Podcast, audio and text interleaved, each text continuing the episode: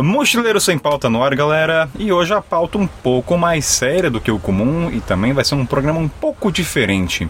Hoje a bancada toda com o Rich não está presente nessa chamada, então hoje vai ser um programa de correspondência nesse mundo dos continentes sobre a pauta que se fala tanto coronavírus. E hoje, ao meu lado aqui em Sassandra, na Costa do Marfim, que também está em quarentena junto comigo, ela, Sabrina Quinelato, do casal Terra Dentro. Bem-vinda, Sabrina, para a gente falar sobre essa situação. Bom, Kainan, obrigada por ter me convidado. Eu preferia não estar aqui dando meu depoimento para você, mas já que a gente está nessa situação, eu vou, vou falar. Para quem tá ouvindo, a gente tá rindo, mas tá rindo para não chorar, tá, gente? Então, hoje vai ser um programa de correspondência e cada um, cada participante de um continente vai relatar como é que se encontram. Um na África, um na Ásia, o Richard nas Américas e assim vai. Então, sobe a trilha e vamos começar o programa de correspondência.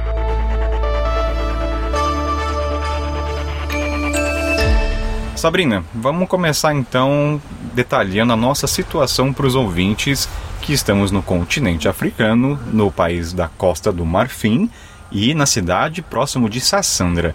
Você quer relatar um pouco como tudo começou, qual era o planejamento, o convite, né? Eu estou com vocês, para quem não sabe, estou viajando com eles, mas nessa quarentena, então a palavra para os ouvintes de como tudo isso iniciou? Bom, a gente se conheceu pessoalmente né, em Bissau, a capital de Guiné-Bissau, e o plano era seguir junto até Gana em mais ou menos um mês, né? Sim. A gente não sabia muito bem quanto tempo ia demorar para chegar lá, mas ah, o plano era esse. Então seguimos viagem, ficamos um tempinho ali em Guiné-Bissau e cruzamos para Guiné. Quando a gente cruzou para Guiné, o plano era passar um pouquinho mais rápido, porque o país ele ele tá com uma certa instabilidade política. As eleições estavam próximas. As eleições estavam próximas, então já era o plano passar mais rápido.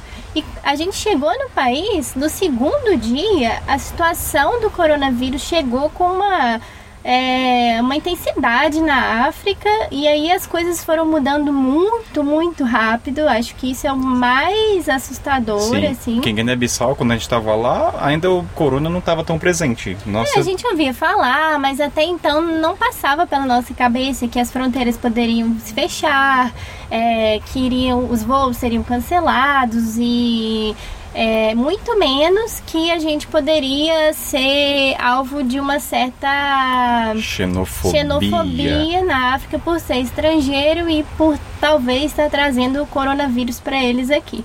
Então isso não passava de forma alguma na nossa cabeça. Senão talvez a gente teria até ficado lá. Sim, se a gente soubesse, a gente só para dar um contexto, a gente estava num lugar de missionários, tinha internet, tinha cama, era um hotel cinco estrelas, É, tinha comida, tava ótimo. Então se a gente soubesse que a situação que a gente se encontra aconteceria no curto espaço, estar- estaríamos lá.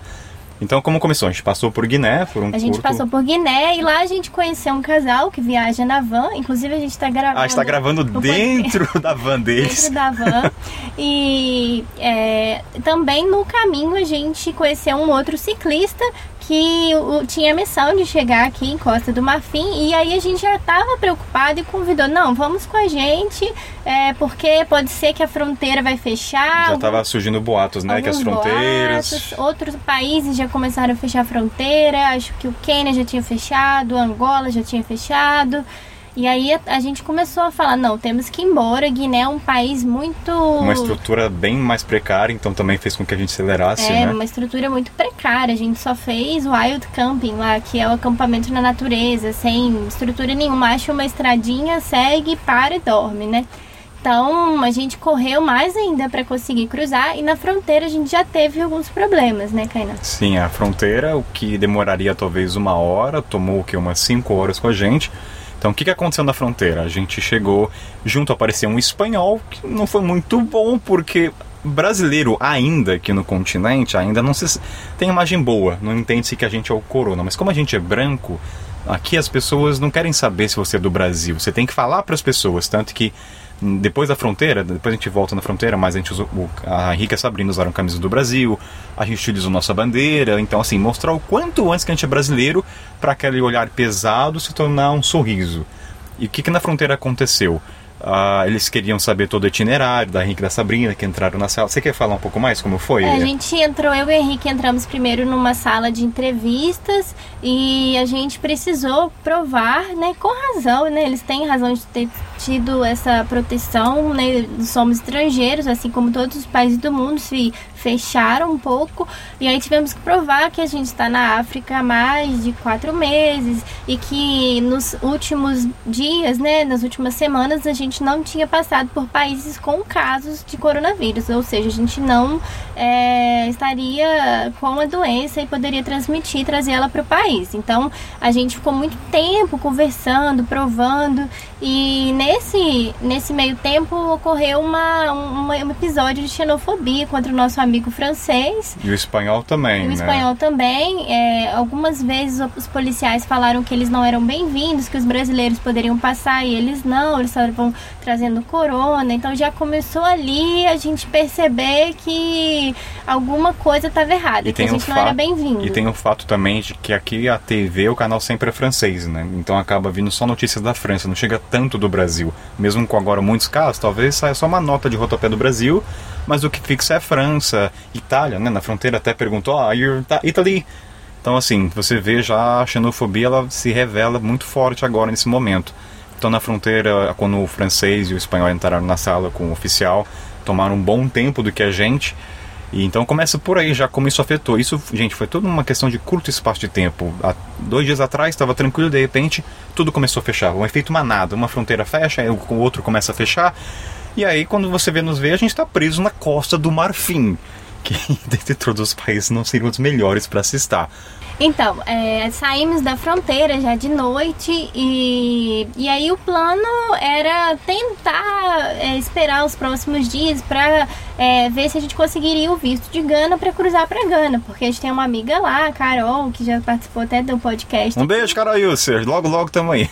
Então, um dia a gente chega, né? Então a gente tem essa amiga que iria nos receber e a gente gostaria muito de, de visitá-la. Então a gente falou: não, vamos tentar tirar o visto, cruzar pra lá. E talvez, se a gente precisar fazer quarentena, a gente faça lá. A gente, você vê, a gente ainda tava com uma pensamento positivo. E aí a gente percebeu dois dias depois que não seria mais possível sair do país. Os anúncios que as fronteiras iriam fechar já, já tinham sido feitos pelo governo. É, os, os voos foram cancelados, todos os voos de entrada e saída do país. E, ou seja, ficamos presos no país. Não tinha como, não, não teria nem como voltar e também nem tem como sair do país. Não- E aí uma alemã que é proprietária de um terreno em frente à praia, nessa região aqui de São Pedro e Sassandra, é, no norte da Costa do Marfim, bem na costa mesmo. E ela ofereceu num grupo que a gente participa para qualquer overlander ou viajante que esteja na região vir para cá, passar a quarentena e a única contrapartida era ajudar a construir um Alguma camping coisa, é, faça alguma coisa aqui. fazer alguma ajuda aqui no terreno para construir um lugar legal, que no futuro ela vai fazer um camping oficial, né? Que a gente tá agora aqui, tá, gente? Só e, pra. aí, é, e aí chegamos aqui, né? Conseguimos chegar aqui. é, a gente tava, chegou um ponto que estava tenso de até não ser possível chegar, né? Sim, sim. Teve. Foi bem complicado, porque também, queira ou não, o medo bate, você vê as notícias. A questão aqui para os ouvintes, qual é a diferença do corona no continente para os brancos, vamos deixar bem isso claro, e diferente das Américas, é que aqui o, o africano ele vê o branco como o vírus, a gente trouxe o corona. Então não existe um tempo de ação e reação para explicar que você é brasileiro, que a Henrique Sabrina não saíram da Europa, que eu tô há três anos na. Não, eles não querem saber. Então eles vão reagir. Tanto que talvez um outro podcast a gente vai falar com mais detalhes essa questão de como as pessoas já olham pra gente com um olhar pesado, alguns chamam de corona, alguns ainda não tá tão intenso aqui. Mas quando a gente chegou já aqui na cidade, você vê o olhar das pessoas, você vê que tem um clima pesado em torno da gente. Então a preocupação não é em si tanto do vírus, mas sim como as pessoas nos tratam. O que já, já houve relatos, já a Carol até mandou pra gente no grupo de ciclista que apanhou, confirma isso mesmo, apanhou, ou pessoas já não querem vender mais comida. Então essa é a nossa preocupação aqui. Então isso torna as coisas muito tensas. E a gente está no grupo de quando 17 pessoas, pes- tem alemães, tem pessoas da Holanda, tem um britânico, então a gente meio que se uniu, porque quanto mais gente acaba meio que tranquilizando e as embaixadas também tendem a olhar pra gente como mais diferentes países. É, e aí desde que a gente chegou, a gente tentou criar um ambiente bem legal de comunidade, a gente está construindo esse camping, estamos pegando na enxada. Literalmente na enxada. Terreno, terreno é, estamos assim, é, trabalhando bastante para construir um lugar bacana, porque agora a gente tá, para vocês visualizarem, num terreno em frente ao mar, ao lado de duas vilas bem simples. Não temos eletricidade, não temos água encanada. Para conseguir água, a gente precisa ir à vila que no fica vilarejo ao lado. com... quilômetros? Ah, deve dar um, quase um quilômetro, mas é carregar no balde, né? É. Que... E assim, a água usa muito quando você percebe que não tem a corrente. Você vê que É. 20 litros não serve pra nada. E, e aí estamos aqui, assim, e, e sem a estrutura, a estrutura dos carros, mas mesmo assim é bem precário, com dificuldade de ir às vilas fazer compras, com medo da reação da população.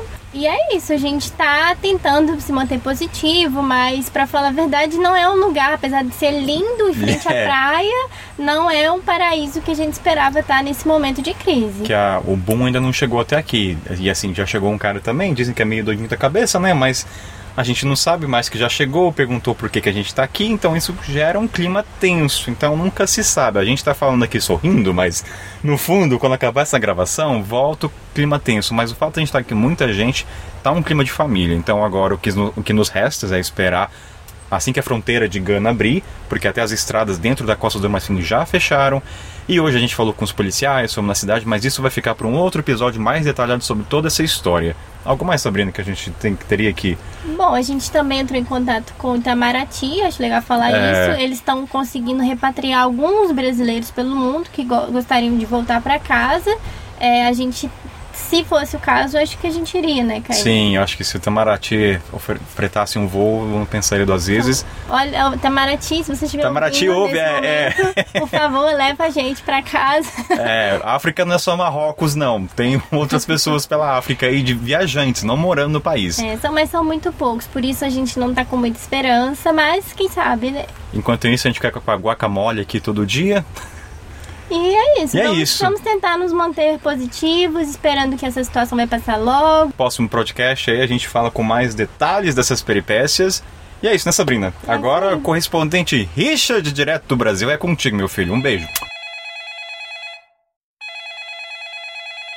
Fala Kainan, um salve aqui diretamente da Bahia, onde estou passando a minha quarentena. Tô aqui com a Lana Sanches. Gente, me ajuda, por favor. Tô brincando. Quarentena de casal não é fácil, moçada. Gente, não é fácil quarentena em casal que tá recém juntos. Mas isso a gente conta mais pra frente. Agora a gente vai dar as atualizações do menino Kainan. Esse primeiro áudio que vocês ouviram na abertura do podcast foi gravado no dia 24. No dia 25, a situação complicou um pouco. Tanto eles quanto nós daqui do Brasil ficamos preocupados e resolvemos fazer uma ligação. Agora a gente vai colocar o trecho gravado, né, que foi de um pouco da nossa conversa com o Kainan. E nele vão aparecer alguns outros detalhes sobre a situação que tá rolando agora na Costa do Marfim. Vamos pro áudio. Ô Kainan, não tem possibilidade nenhuma de de vocês, por exemplo, conseguirem pelo menos asilo, sei lá, no quintal lá da embaixada brasileira aí, né? Aí na Costa do Marfim. Tá 300 quilômetros. A gente falou com o embaixador, tá 300 quilômetros, não tem como passar de carro, entendeu? Fechou. Ele não tem, ele falou que ele não tem autonomia, assim, porque aqui o policial que tem, vai, vamos supor que são 35 postos policiais até chegar lá. Até chegar lá, entendeu? Já passou um mês, entendeu? Não é que nem na Europa, no Brasil tem sistemas de computador conecta, cada um, entendeu? Só aqui na cidade, cara, você tem uma ideia, a gente teve teve que fazer registro do nosso passaporte mais de 15 vezes, Richard. 15, cara, entendeu? É, meio que cada um quer mostrar serviço. Aí hoje veio que você viu, né? Chegou 30 pessoas, um era meio que o chefe da, da cidade, meio que tava hostil, gritando, não tava nada amigável. Só tem um cara. Então, assim, a situação agora também que acalmou, porque o cara não, o pessoal não voltou, mas assim que eles voltarem, aí foi o que o embaixador falou. O problema, ele falou, não saiam da ideia, não vão para o hospital, porque o pessoal tá, a gente tá com receio de eles forçarem a gente ir para o hospital e ficar em quarentena. Que daí realmente, até o embaixador, não façam isso, que é pior ainda, que a gente tá com medo de pegar os vírus deles, não da gente. Porque todo mundo aqui tá, é overland, né? Ou mochileiro, então tá mais de seis meses na estrada. É, agora é ver se a gente consegue um pouco da mídia, atenção aí, ver como é que isso pode ajudar, entendeu? Eu sei que eu acho que mais tarde a CNN vai ligar, para mim, CNN Brasil, também tem a Band, então para dar a situação, explicar, né? Porque até então não saiu nenhuma mídia notícia, só do Marrocos, que era metade de produção da novela da Record. que, que ajudou pra caramba, entendeu? Mas é isso, pouquinho em pouquinho vamos ver o que acontece. Daqui a pouco começa a sair na mídia a situação nossa aqui. Entendi. Mas é isso, entendeu? Ô, Kainan, e você falou que o pessoal foi aí pra talvez tentar fazer o teste com vocês, né? Tipo, Não, o que aconteceu foi o seguinte, dá mais explicar melhor. Ontem a gente foi na cidade fazer compra, né? A gente faz compra, divide aqui, então, pra janta, todo mundo. A gente foi em quatro pessoas. A gente foi lá no lugar pra ver água, pra instalar água aqui até aqui, até pra chegar até a gente. Dono da polícia e falou: vamos na polícia avisar que nós estamos lá naquele campo, né? Tem um grupo 17, porque caso aconteça alguma coisa, a polícia, a cidade sabe que tem um acampamento de estrangeiros lá, entendeu? Para no sentido de proteger a gente e também eles, né? Tá ciente. Só que aí foi o que aconteceu. A gente conheceu o prefeito, até então tava tudo bem. Aí vieram no mesmo dia, vieram três policiais, fizeram registro. Só que hoje veio essa manada, entendeu? De 30 pessoas. Aí o que eles falaram é a gente ir para São Pedro, que é uma outra cidade, aí ficar em quarentena. Só que aqui o problema é eles não querem achar a solução, eles só querem tirar o problema da reta deles e colocar em outra cidade. E se a gente fosse para essa outra cidade, aconteceria a mesma coisa. Só que aqui a galera é o seguinte: vai para São Pedro, mas não tem estrutura, não tem nada. Você vai para lá, entendeu? E se vira, te vira. Eles falaram assim, o pessoal perguntou, pô, mas os caminhões, os carros, tem um cara aqui, caminhão gigante, não sei se chegou a ver no vídeo da, deles, mas assim, ah, o caminhão, ah, não sei, é meio que assim, te vira, entendeu? O problema é seu. É nesse nível que tá a situação. Não é muito diferente a forma como eles vê a querer resolver o problema. Então agora, nós, agora a gente vai esperar voltar o passaporte, se chegar hoje, né? E aí chegando, ver como é que vai ser a reação, se eles vão nos forçar a ir para o hospital, quem no caso não vai, e aí a gente vai ver o que vai acontecer. Mas o nosso medo é esse do hospital e o futuro, a futura morte de pessoas que vai chegar logo logo na cidade aqui, que já tem casos. E aí o pessoal atrelar a culpa da gente, mesmo o problema é que não tem nada, entendeu? Mas sabe como é que é a África? Não tem ação e reação, é branco é o problema, entendeu? Nesse caso. Ô, Kainan, essa, é, esse é a parte que dá um pouco de medo. sim, claro. Então, isso que eu ia perguntar, como é que tá, como é que você está e como é que estão todos aí do acampamento? Eu vou dar o contexto. O terreno, uma mulher alemã, meio que namorada, esse cara que é daqui, e ela tá presa no Marrocos. Ela colocou no grupo lá, que é do West África, que é bem forte, galera. Tem um campo lá, quem quiser parar. Então todo mundo que não tava em Abidjan veio pra cá. Então a gente tá 17, 5 carros. O cara aqui tá super de boa, a vizinhança, assim, enfim, do lado aqui, que são poucos, também estão amigáveis, entendeu? Mas como a África, no contexto geral, segue a manada, começa a botar medo, eles também vão acreditar que a gente tem um vírus, entendeu? Sem... Então, esse é o quanto isso vai afetar as pessoas em torno. Porque o decreto aconteceu ontem. Hoje, na verdade, de manhã. Entendeu? Aí Entendi. isso afetou. Então, por enquanto, tá tranquilo. As pessoas que. É porque essas pessoas que estão na nossa volta têm contato direto todo dia. Vem pra cá, até janta com a gente. Mas 500 metros pra frente já não tem, entendeu? E já aconteceu já três dias atrás. Um cara veio pra cá e falou: O que vocês estão fazendo aqui? Vão embora, entendeu? Então só tende a piorar a situação. E, sei lá. Claro que não vai matar a gente, não vai acontecer massacre, mas a hostilidade, entendeu? A questão já não tem eletricidade, a água já é difícil, entende? Fazer compra na feira já o pessoal chama de corona e você sente aquele olhar pesado, você vê o pessoal olhando para você. Porque aqui, assim, não interessa se você é brasileiro, você é branco, você é europeu, você tem um vírus, entende? Não existe margem de tempo para você explicar que você está na África há quatro anos, eles não querem saber. E a gente mostrou já passaporte, fala que está aqui, está desde a África, não interessa, entende? Não tem essa mentalidade tão apurada como se estivesse na América ou na Europa, que o policial daria mais atenção em ver que o cara está na África há quatro, mais três anos, entende? Então essa é a preocupação. Agora a gente vai esperar ver se eles voltam com o passaporte, aí a gente vai saber mais o que, que vai acontecer. Mas enquanto isso, a gente está falando com a Mia já para ter um plano B, entendeu? Sim, Ainda claro. não deu bom, mas é bom. É uma porcaria. Já teve casos assim de internet. É claro que a gente não pode pegar a exceção como regra, mas já teve acho que sete casos de linchamento. O, teve um que foi no Quênia que foi o pior, que foi um negro que teve contato com um branco e mataram o negro depois, entendeu? Por ele estar achar contaminado. Você ter o nível. Porque achavam que ele estava contaminado. É, a história que eu vi na internet, na matéria, foi que ele saiu com um branco, bebeu uma cerveja no bar e na volta mataram ele, entendeu? Porque ele teve contato com o branco. Não mataram o branco, né? Então, assim, tem situações isoladas, mas isso porque está começando ainda. O que está acontecendo na Europa não chegou na África ainda como um boom, entendeu? De mortes. Também não tem nem como contabilizar a questão da estrutura. Na Europa consegue contabilizar. No Brasil, Malha Malha consegue. Aqui não consegue. Você tem 30 casos aqui confirmados, você coloca aí que deve ter uns 300 já para mais, entendeu? Claro. Entendeu? Então a gente viu que o embaixador não tem muita força aqui, não. Quer ou não, né? A gente tá até falando com ele saber, tem que empatia um pouco também nele, né? Que imagina a situação, ninguém tá preparado pro corona, nenhuma embaixada tava preparado, né? Então, mas a questão é que pra gente, a questão de Ásia, Europa, a questão é que vocês não têm o problema da hostilidade, da xenofobia. Entende? As pessoas culparem você, olhar você, é você que tem o vírus, entendeu? Você que tá causando a morte. Mesmo que seja de negro, passando pra negro, entende? Então tá meio que tendo uma segregação, infelizmente. É uma bosta isso. Essa é a situação. Caralho. E como é que tá o clima aí no acampamento entre vocês? Cara, da galera que eu acho que tem quem tá mais preocupado é eu, Henrique e a Sabrina, e uma brasileira que é japonesa, mas que eles é chinesa, porque eu acho que a gente só tá tomando precauções. Eu tá, olha que eu sou positivo para Dedeu, mas para a situação eu não tô pessimista, mas eu tô pensando em plano B também. Porque a questão é isso nunca teve na história do mundo, né? Essa questão do vírus. Isso é um caso único, então você não sabe como é que as pessoas vão reagir, entendeu? Então eles estão meio que jogando baralho, mas enquanto isso eu as equipes estão focando nessa, nessa coisa de chamar atenção, entendeu? Focar pra gente. Teve um cara, conhece um cara da Marinha, que pode ser que tenha bar, assim, estão dando possibilidades, entendeu? Mas é bom já tomar precaução e começar já a fazer as coisas, para não ficar muito em cima da hora. Porque vai que chega amanhã o passaporte hoje à noite, o cara fala, vão embora, entendeu? E botam pressão na gente. O embaixador falou, pela lei não poderiam ter pegado seu passaporte.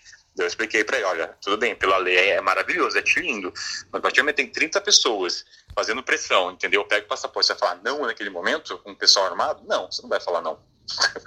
você não vai querer criar uma intriga, entendeu? Criar qualquer faísca que possa gerar, porque tava tudo tenso, entende? E só tinha um que falava francês também, que é o Tim, que é o francês, ninguém fala francês, então acaba ficando só um cara que comunica, então tudo isso favorece para ficar um clima pesado, entende? Sim, claro. Kainan, e da, da galera que tá com vocês aí, teve algum que passou por alguma situação mais crítica, que tá mais assustado? Que... Cara, assim, tem. É, não, acho que a gente, ninguém tá assustado, ele só tá fica tomando precauções. Tá? Sabrina tem uma hora meio que chorou, mas passou já, que foi quando o pessoal tava aqui, mas vai entender de hostilidade, vai ter a, a Lúcia e casado com o Britânico, que tá um caminhão grande. Eles vieram para cá porque eles tentaram parar em outro lugar, então o pessoal, eles falaram, foi exato, quatro dias atrás, eles estavam indo para um lugar para ficar lá e o pessoal começou a pegar a camisa e fechar o nariz, sabe, sair, vai embora, entendeu? É claro que tem pessoas boas também que têm compreensão de que eles não são os causadores, mas naquele momento tenso, entendeu? O que prevalece é o instinto animalesco. Então eles falaram que pessoas desceram, o pessoal pegou o cachecol, tampou, vai embora. Então, assim, ainda não teve agressão assim, claro que aconteceu poucos casos, mas já tem utilidade verbal. Isso já acontece já com a gente já, principalmente na feira, entendeu? Quando a gente foi fazer feira, os militares atrás da gente, entendeu? Aceleraram nossa compra, então ninguém foi agredido fisicamente, mas o clima não está confortável, entende? a gente só está precavendo porque pode vir a acontecer. Porque como a gente está no vilarejo, tipo, a gente está bem isolado, como vocês viram no vídeo, entendeu? Quanto mais isolado, menos conhecimento e mais segue a manada, entende? Aí se tem um doidinho que fala, ah, eles são corona, ah, você acha que vai ter margem para explicar que a gente está na África há tanto tempo? Não tem margem para isso aqui, Sheilana. Não existe isso, entendeu? Conheço bem o continente africano nesse aspecto. Então é isso que a gente está tomando as previdências, focar na mídia, entendeu? Dar uma atenção e quem sabe isso ajude. Porque diferente, vai, a gente está falando até falando do pessoal que é a Peru, tudo bem, claro que a gente não está comparando situações de quem está melhor ou pior. Mas a questão é que ali, vamos lá, você ah, você consegue muito mais um acesso pessoal do Peru de amigos, conhecido, entra em contato, começa, entendeu? Recorre, você conhece alguém de alguém que está próximo do país, ou ficou na casa de alguém. Aqui, cara, quem se conhece na Costa do Marfim? Ou qualquer país outro africano, entendeu? Que não tem comunidade lusa, que é a comunidade brasileira. Não tem, cara. Então a gente tá meio que isolado. Talvez a gente seja os únicos brasileiros viajando mesmo, não pessoas que moram aqui e trabalham. Então... Mas é isso, esse é o contexto geral. Deu pra explicar tudo, mais ou menos, pra vocês? Não, deu pra explicar tudo. É, eu queria te pedir, se você mandou alguma coisa pra Band ou pra Globo por escrito, Manda pra mim também que eu vou completar. Vocês não mandaram nada escrito. Não, não, tem como escrito nesse momento. Ainda mais que é só celular, ligação e não tem como. O computador acabou a eletricidade já. Questão de eletricidade mal tem, entendeu? A computador carregou naquele sofrimento para converter o arquivo e enviar. Então não tem nem como escrever. Eu tô falando de minha mãe. Minha mãe liga chorando, meio chorando, desesperada, né? Tadinha, eu tô com pena da minha mãe.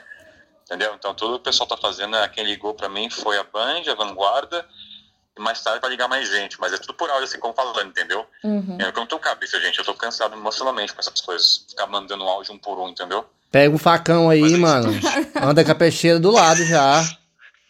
Cara, olha, depois que acabar esse, dá pra um episódio fácil só sobre isso, cara. Uhum. Mas tem muitos, tem outras histórias ainda, vocês não sabem. O pessoal chega à noite com machete à noite, com sete, cara, parecendo um cangaceiro lampião à noite. Tem cada história, vocês não têm ideia. Puta mas, que pariu. Ah, mas eles chegam e fazem o quê? Fica olhando pra vocês? Isso foi outra situação. Isso aí quando não tava. A gente entrou na Costa do Marfim, a gente fazia wildcamp, né? Aí a gente acampou, né? A gente três carros, de repente chega oito marmanjo, vai grande assim, né? Com cara fechada com um machete, assim, segurando como forma de ataque. Aí a gente chamou, assim, foi aquele frio na barriga de 10 segundos, entendeu? Até o cara tirar o sorriso e entender que tava de boa, a gente só queria acampar.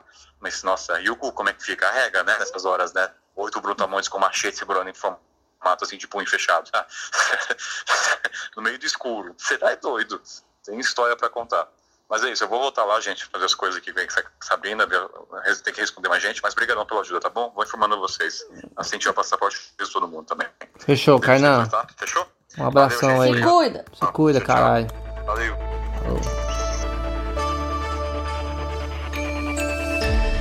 A gente viu que a situação estava um pouco delicada ali naquela parte da, da Costa do Marfim, principalmente porque eles estavam mais preocupados não só com o vírus, mas com a reação é, da população local e o preconceito, né, xenofobia, eles poderiam ser alvos de agressão.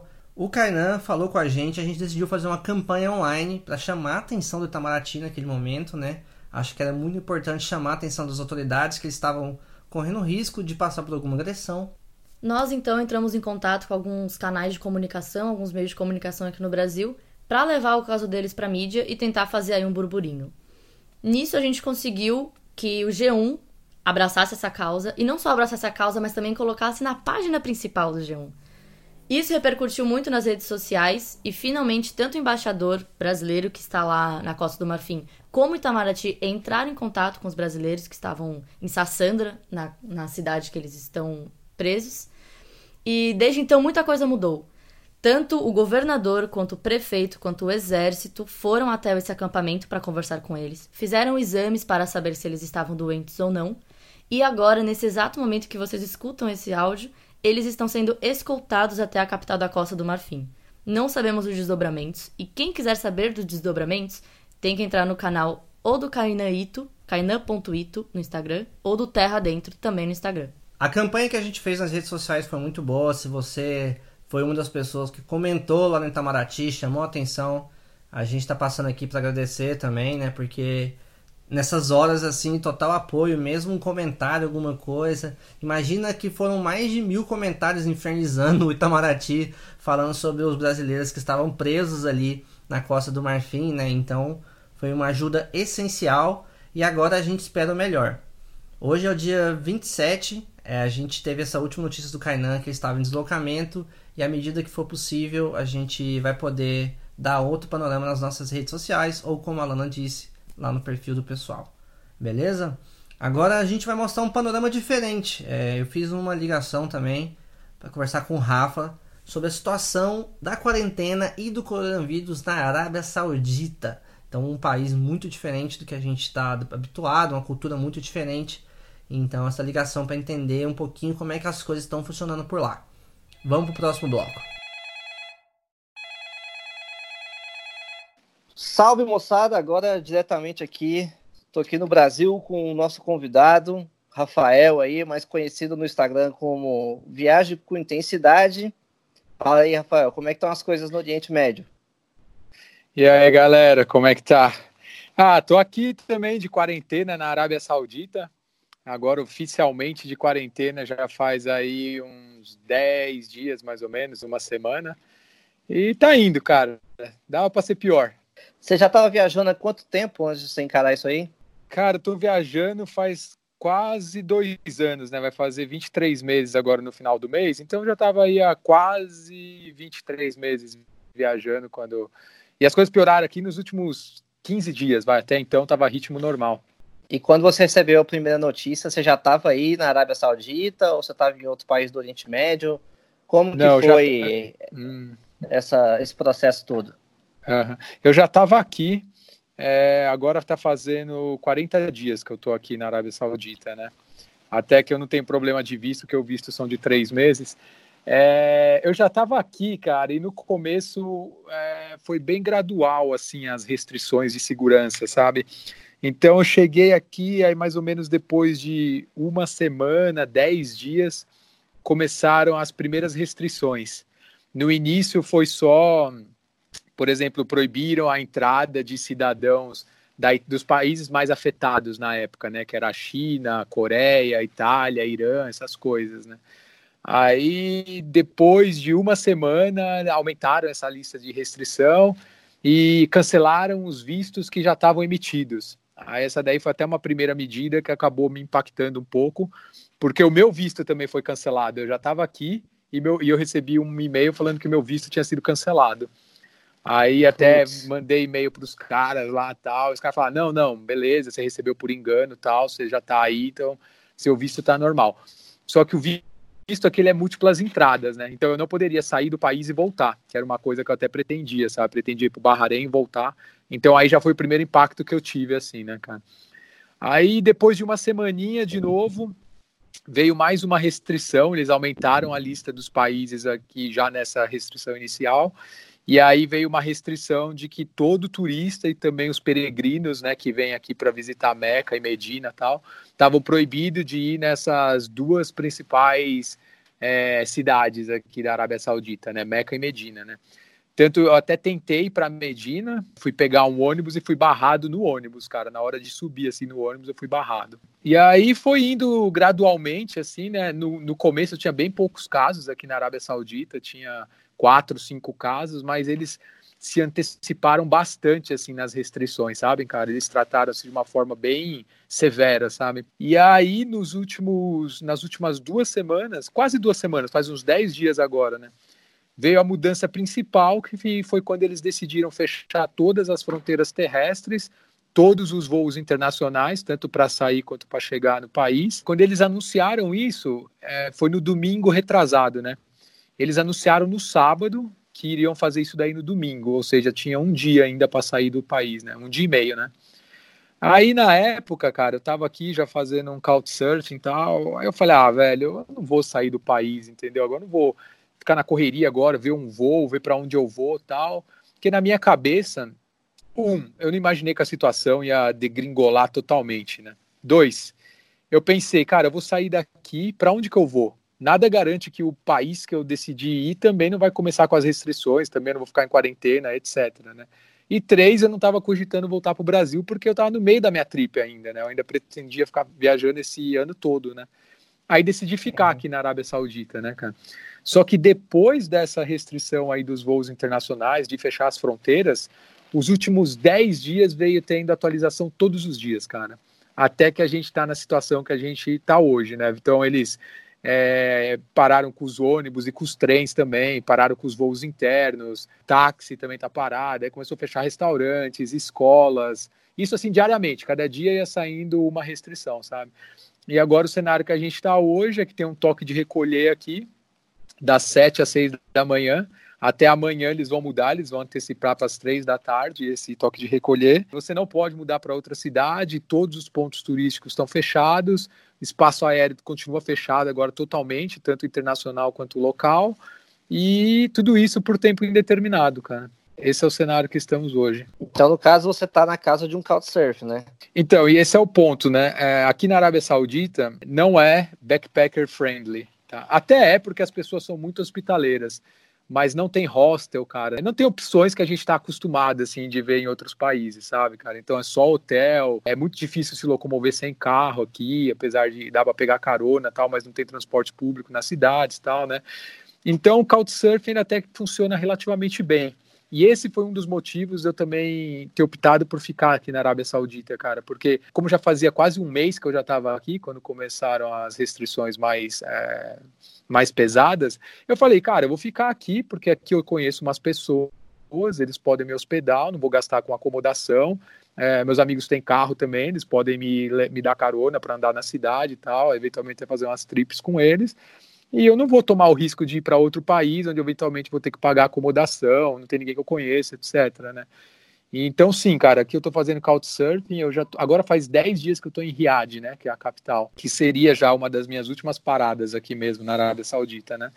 E aqui eu estou no uhum. terceiro Couchsurfing diferente agora, mas é um cara super hospitaleiro, abriu totalmente a porta da, as portas da casa dele para mim, falou que eu posso ficar por quanto tempo eu eu quiser aqui. Mas sei lá, né, cara, a gente não se sente confortável, né? O cara mora num AP de um quarto, tem eu e tem mais duas gringas aqui na mesma situação, tem uma espanhola e tem uma russa. Tô dormindo ali na sala ali dele e tal.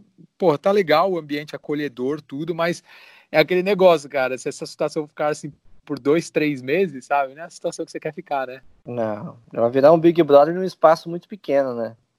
Cara, tá Big Brother, tá? Porque a gente não pode sair. Então tá 24 horas por dia, tudo fechado no AP de deve ter 50 metros quadrados aqui, o AP do cara, tá ligado? e com pessoas estranhas, né? Pessoas que são gente boa, etc. Mas tá, tá tranquilo, cara. Assim, não, tô, não teve nenhuma complicação, nenhum fight ainda, pelo menos comigo, né? Entre eles eu já não garanto, né?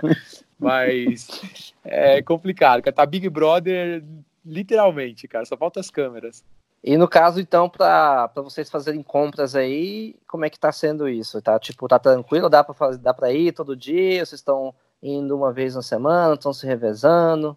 Como é que tá funcionando isso? Os mantimentos? Então, é, aqui na Arábia Saudita, a galera tá controlando bastante essas coisas, sabe? Então não teve coisas igual eu vi que teve aí no Brasil, tipo, de triplicar o preço de algumas coisas, sabe? Ou de galera ter que restringir a quantidade de coisa que a galera tá comprando nos mercados, tal, sabe? Aqui tá tudo bem controlado, eles não inflacionaram nada. O governo também fica bem em cima dessas coisas, sabe? Cara, pra galera não tentar tirar vantagem nesses momentos difíceis tal. E tem algumas exceções ao toque de recolher, né? Mercado é uma delas. Então o mercado ele fica aberto o dia todo, tem até mercado 24 horas, para falar a verdade. E você ou pode ir nesse horário que ainda é permitido, ou você pode ir até fora do horário, né, do toque de recolher, mas tem um número de telefone que você pode ligar e informar, ó, oh, vou no mercado agora, tal, né? Porque, velho, esse é um ponto doido aqui na Arábia Saudita, cara. Os caras, os caras controlam as coisas aqui com um punho de ferro, tá ligado? Então, assim, se você for pego desrespeitando as regras, etc., né, dá só um exemplo aqui para você. Multa se você for pego no, no toque de recolher, cara. É uma multa que, convertendo para real aí, dá 12 mil reais, cara. A primeira Puta vez que, que você pariu. for pego. A primeira vez que você for pego. Se você for pego pela segunda vez, dobra, 24 mil reais.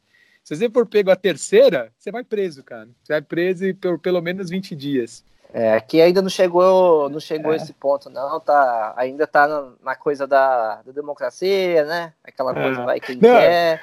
Mas, mas, já tá rolando algumas discussões nas praias aí, uma galera é. sendo presa porque faz resiste à polícia, né? Mas aqui não está tão é. restrito ainda, não.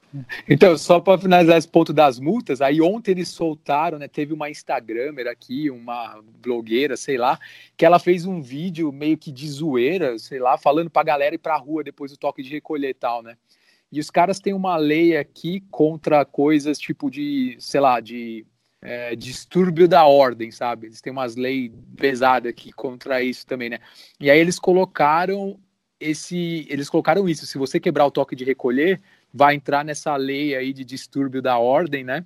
E a multa para isso, cara, é cinco anos de prisão ou uma multa que equivale aí a uns 4 milhões de reais. Puta que pariu, bicho. não dá para brincar, esse... cara. Não dá, cara. Não dá, né? Aqui não dá nem para fazer piada, né, cara? Eu, eu ficaria não, segurando não dá, até cara. meme aí, cara. É tipo, respeitar, Mano, você não sabe, velho. E é, eu, eu fui ontem, a russa que tá aqui, cara, a mina tá trabalhando. Isso é uma coisa doida aqui, cara. Eles fizeram todas essas medidas tal, mas a galera ainda tá trabalhando. Maior parte da galera, sabe? Aí ontem a russa chegou aqui, ela arrumou um trampo aí, ajudando um cara tal. A russa chegou aqui falando que tava com febre e dor de cabeça, cara. A gente só olhou porra. assim um pro outro aqui, ó. A gente só olhou um pro outro aqui. Um dia antes a gente tava fumando xixa ali, todo mundo no mesmo xixa na sala tal. Pô, fudeu, né, cara? Essa mina ainda tá de brincadeira, não é possível isso, né? E aí a gente saiu pra ir pra farmácia, e na hora, tipo, a hora que a gente desceu pra ir pra farmácia, tava na hora do toque de recolher já, eu até tinha feito uns stories falando, ah, porra, quebramos o toque de recolher aqui, porque a Rússia chegou falando que tá com sintoma, blá, blá, blá, e postei, né? Hoje de manhã eu acordo, aí eu vejo esse, esse negócio aí falando da multa de 3 e 4 milhões de reais aí se fizer alguma coisa incitando a, a perturbar a ordem, etc, né, cara? Eu deletei os stories, cara. Falei, que isso, cara? O risco é muito assimétrico. não dá pra brincar, não. Imagina se o cara cisma que eu tô incitando a galera pra quebrar o toque de recolher, né, velho? É, sorte sua que você tava fazendo em português, né? É. Ainda dá, ainda dá uma, uma escondida, mas mesmo assim, né, cara? Perigoso, é. né? E, e, essa parada que você falou aí também, de que estão mandando embora aí já, aqui também tá rolando, né? porque a galera aqui, eles antes de eu chegar aqui no AP, eles tinham ido pra praia aqui, né? Eles foram acampar na praia, deserto, cara, não tinha ninguém e tal. E os caras estavam lá acampando e tal, veio a polícia e fizeram eles irem embora. Mas me diz aí, você tá pensando em voltar pro Brasil então, né? O que que você tomou de, de medidas aí? O que que você tá fazendo para poder voltar para o Brasil? Cara, eu conheci um outro brasileiro aqui, isso a gente começou faz mais ou menos uma semana. Eu conheci um outro brasileiro aqui que, no, uma semana atrás, eu não estava nem pensando em nada, não estava nem pensando em voltar para o Brasil, eu estava pensando em ficar aqui, seja o que Deus quiser, esperar e acabou, cara, beleza. Só que eu conheci esse brasileiro, cara, o cara tá na situação mais complicada. Ele veio para cá a trabalho só. Ele veio para cá, ele é agenciador de jogador de futebol, tal. Ele veio para cá para uma reunião, para ficar uma semana aqui e aí fecharam o, os Nossa, aeroportos. Que merda. Cara.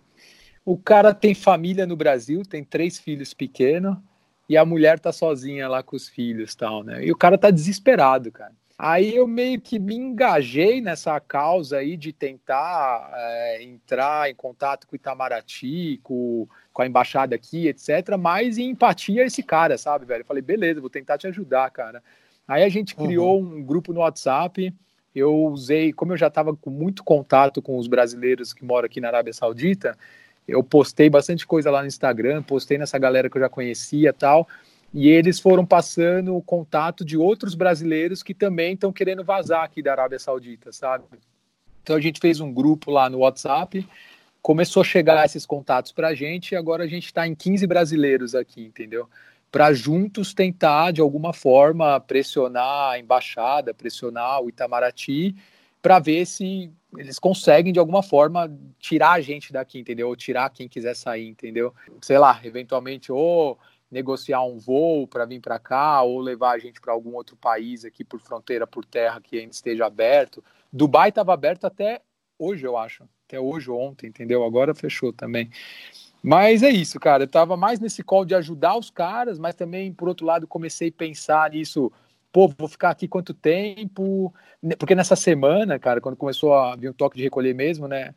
Eu comecei a ficar com mais tempo disponível. Uma coisa que eu fiz, eu comecei a estudar mesmo sobre o vírus, sabe? Os principais especialistas, tudo que já tinha de informação aí e tal.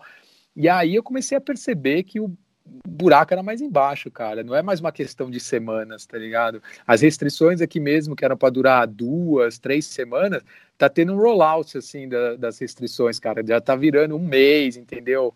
Aí vem restrição nova, e a partir dessa restrição nova é mais três semanas. Então já tá. Eu falei, cara, isso daí não vai durar mais poucas semanas, daí vai durar meses, né? E eu falei, se é para ficar sem fazer nada aqui na Arábia Saudita, não posso fazer nada, não posso nem sair do apartamento com.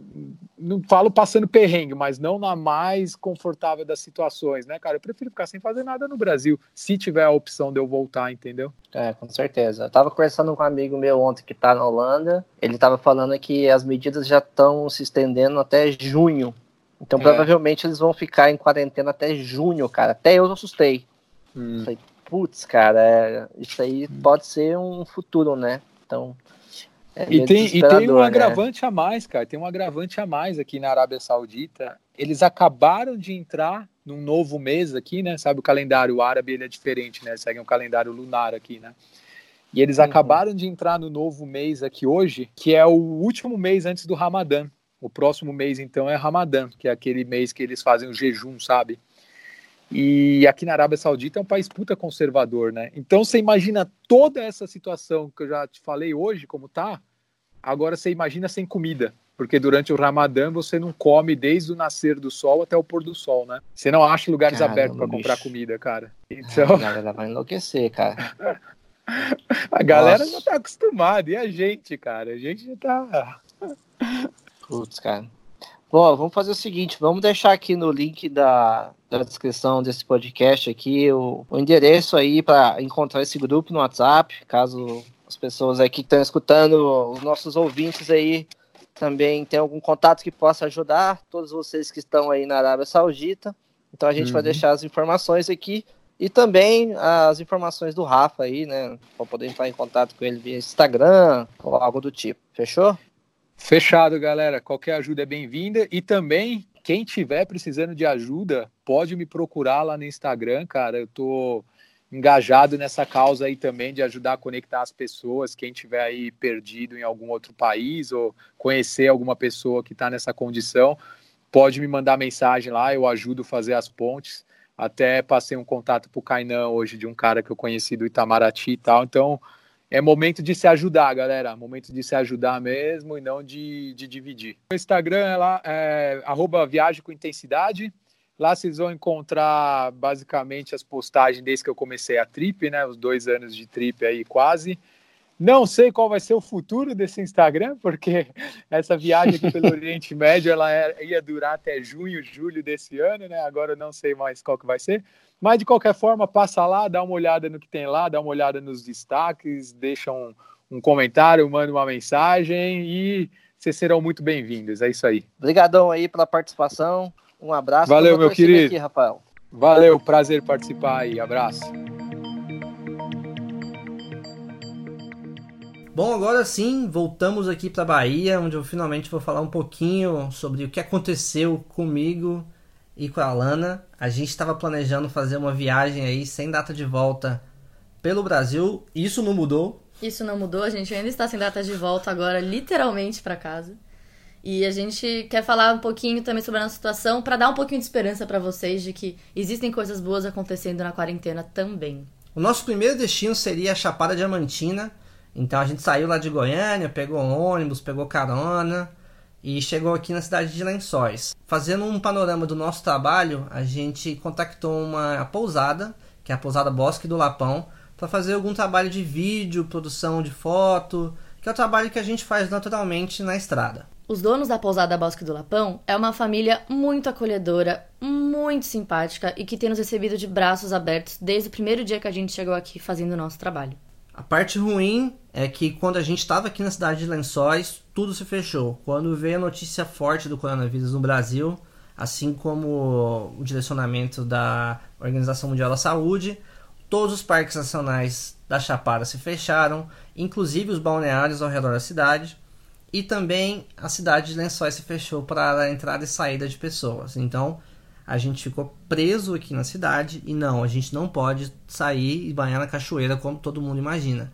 O motivo que a gente não pode ir para cachoeira, para nenhum balneário, nenhum rio aqui perto, é porque estão multando as pessoas que estão indo nessa região e também levando, escoltando, digamos assim, elas até em casa.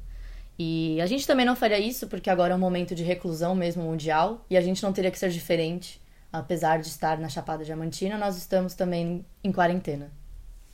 Aqui com certeza o vírus teria um pouquinho mais de dificuldade para chegar, até porque a cidade é muito isolada, mas mesmo assim é uma cidade que recebe muito estrangeiro, então a gente não sabe se algum estrangeiro passou por aqui, pode ter transmitido vírus, aquela situação toda, né?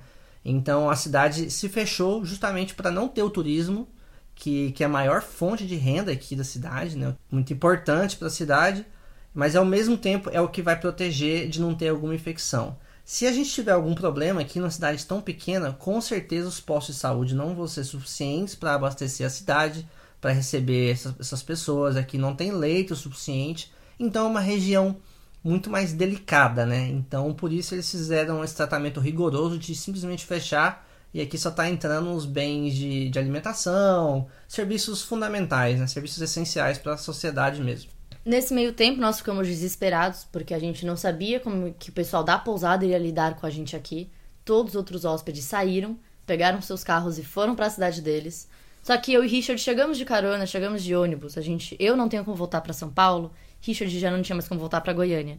Nisso nós fizemos uma contraproposta para a pousada, pedindo uma semana a mais e oferecendo outros serviços que nós poderemos fazer, além de fotos e vídeos, animação de logo, fazer mais vídeos para rede social, refazer alguma coisa do site, o que eles precisarem. Se quiser que limpa a telha, a gente limpa. Estamos limpando, estamos aqui para o que der entender. E assim, a gente foi muito bem recebido, a gente até tentou, a gente a princípio pensou em fazer uma quarentena mais branda, né? Quando a gente não sabia que ia acontecer isso tudo. A gente até tentou ir para uma outra pousada na próxima cidade, só que lá ah, a gente tem criança, então a gente não está recebendo nenhum hóspede, então a gente viu que a gente teria que ficar aqui.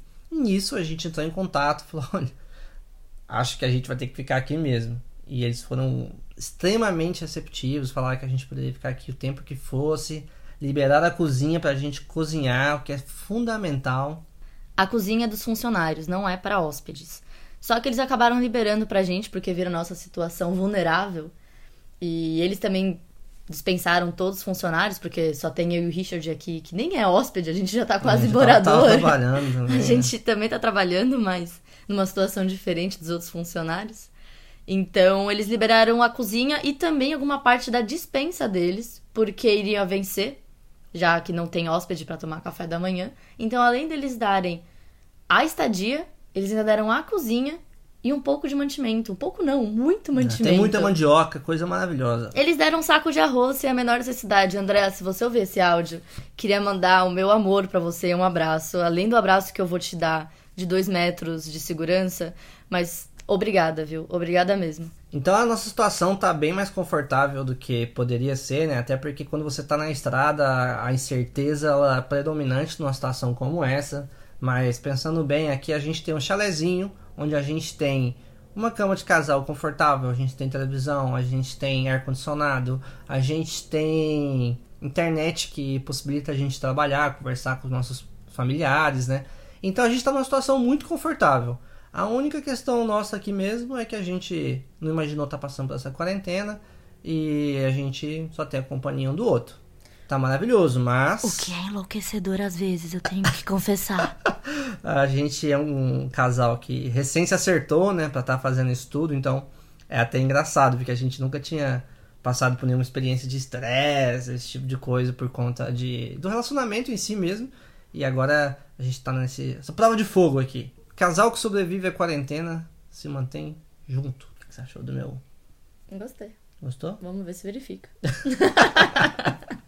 a gente vê todo mundo com máscara na rua, então a gente está evitando ao máximo. É, tá passeando, a gente não tá dando rolê, não tá indo em cachoeira até porque tá fechada, mas o que a gente tá fazendo mesmo é respeitando as ordens, a gente tá quietinho aqui, assistindo Netflix e trabalhando para um caramba, então a gente tem muita coisa que a gente tá tentando adiantar da nossa produtora e tudo mais, e a situação basicamente é essa, né? A gente quis contar essa história para vocês, que é para trazer também um pouquinho de esperança, porque eu e o Richard temos uma barraca, a gente poderia às vezes ser expulso daqui da pousada que estamos e acabar dormindo no meio do mato por 40 dias. O que seria muito difícil para não só contando a questão às vezes de banheiro, de banho, porque eu acho que isso eu e o Richard já estamos adaptados. mas mas pela questão até de sanidade mental mesmo. É. Eu acho que isso iria é, acabar prejudicando muito a gente, prejudicando a nossa viagem e prejudicando a gente como casal também. Então a gente quis encerrar esse podcast com uma história boa, com uma história para vocês terem esperança na humanidade de que existem pessoas maravilhosas nesse caminho que podem e vão nos ajudar, porque existem mais pessoas boas do que pessoas ruins. Lembrando que Kainan, Sabrina e Henrique se juntaram com outros 15 viajantes e fizeram uma comunidade entre eles para poderem ter esse apoio e foram recebidos sim por pessoas locais que estenderam o terreno para eles poderem acampar. Enquanto o Rafa está num couchsurfing dividindo casa com outras pessoas, dividindo todas essas dificuldades da quarentena com desconhecidos que agora são mais do que conhecidos, né? São a família dele. Então, apesar de tudo isso que está acontecendo, existem coisas boas acontecendo também nessa quarentena, existem pessoas estendendo a mão e é isso que a gente também tem que olhar. Exatamente, gente. Eu sei que muita gente também vem cobrando certo? A galera continua me perguntando direct sobre viagem e tal, mas acho que esse não é o momento, sabe? Até a gente deu uma estagnada aqui, eu não tô postando muita foto no Instagram, até porque estamos em quarentena. Esse não é o momento de incentivar as pessoas a viajarem, não é o momento de tratar isso com naturalidade, não é o momento de fazer tanta piada quanto a gente está fazendo, porque chegou, cara, chegou no Brasil, tá chegando no mundo inteiro. O Brasil não é melhor que outros países, o clima aqui não é a prova de vírus, a gente vai passar tanto perrengue quanto todo mundo, sabe? Então, é uma situação muito delicada, então a gente pede aqui para vocês também que entre nessa luta com a gente. Fique em casa, vamos torcer aí para os nossos viajantes. Se vocês tiverem relatos de outras situações aí de viajantes pelo mundo, aproveita lá o nosso e-mail do mochileiro sem pauta@gmail, mande suas histórias assim. Talvez os próximos conteúdos vão ser baseados em quarentena mas a gente quer mostrar que existe esperança no mundo. Assim como eu e a Lana, a gente está numa boa aqui. Tem muita gente que poderia estar numa situação pior e não está por conta de pessoas, por conta de ajuda. Então esse é o momento de se apoiar. Então fique em casa, moçada.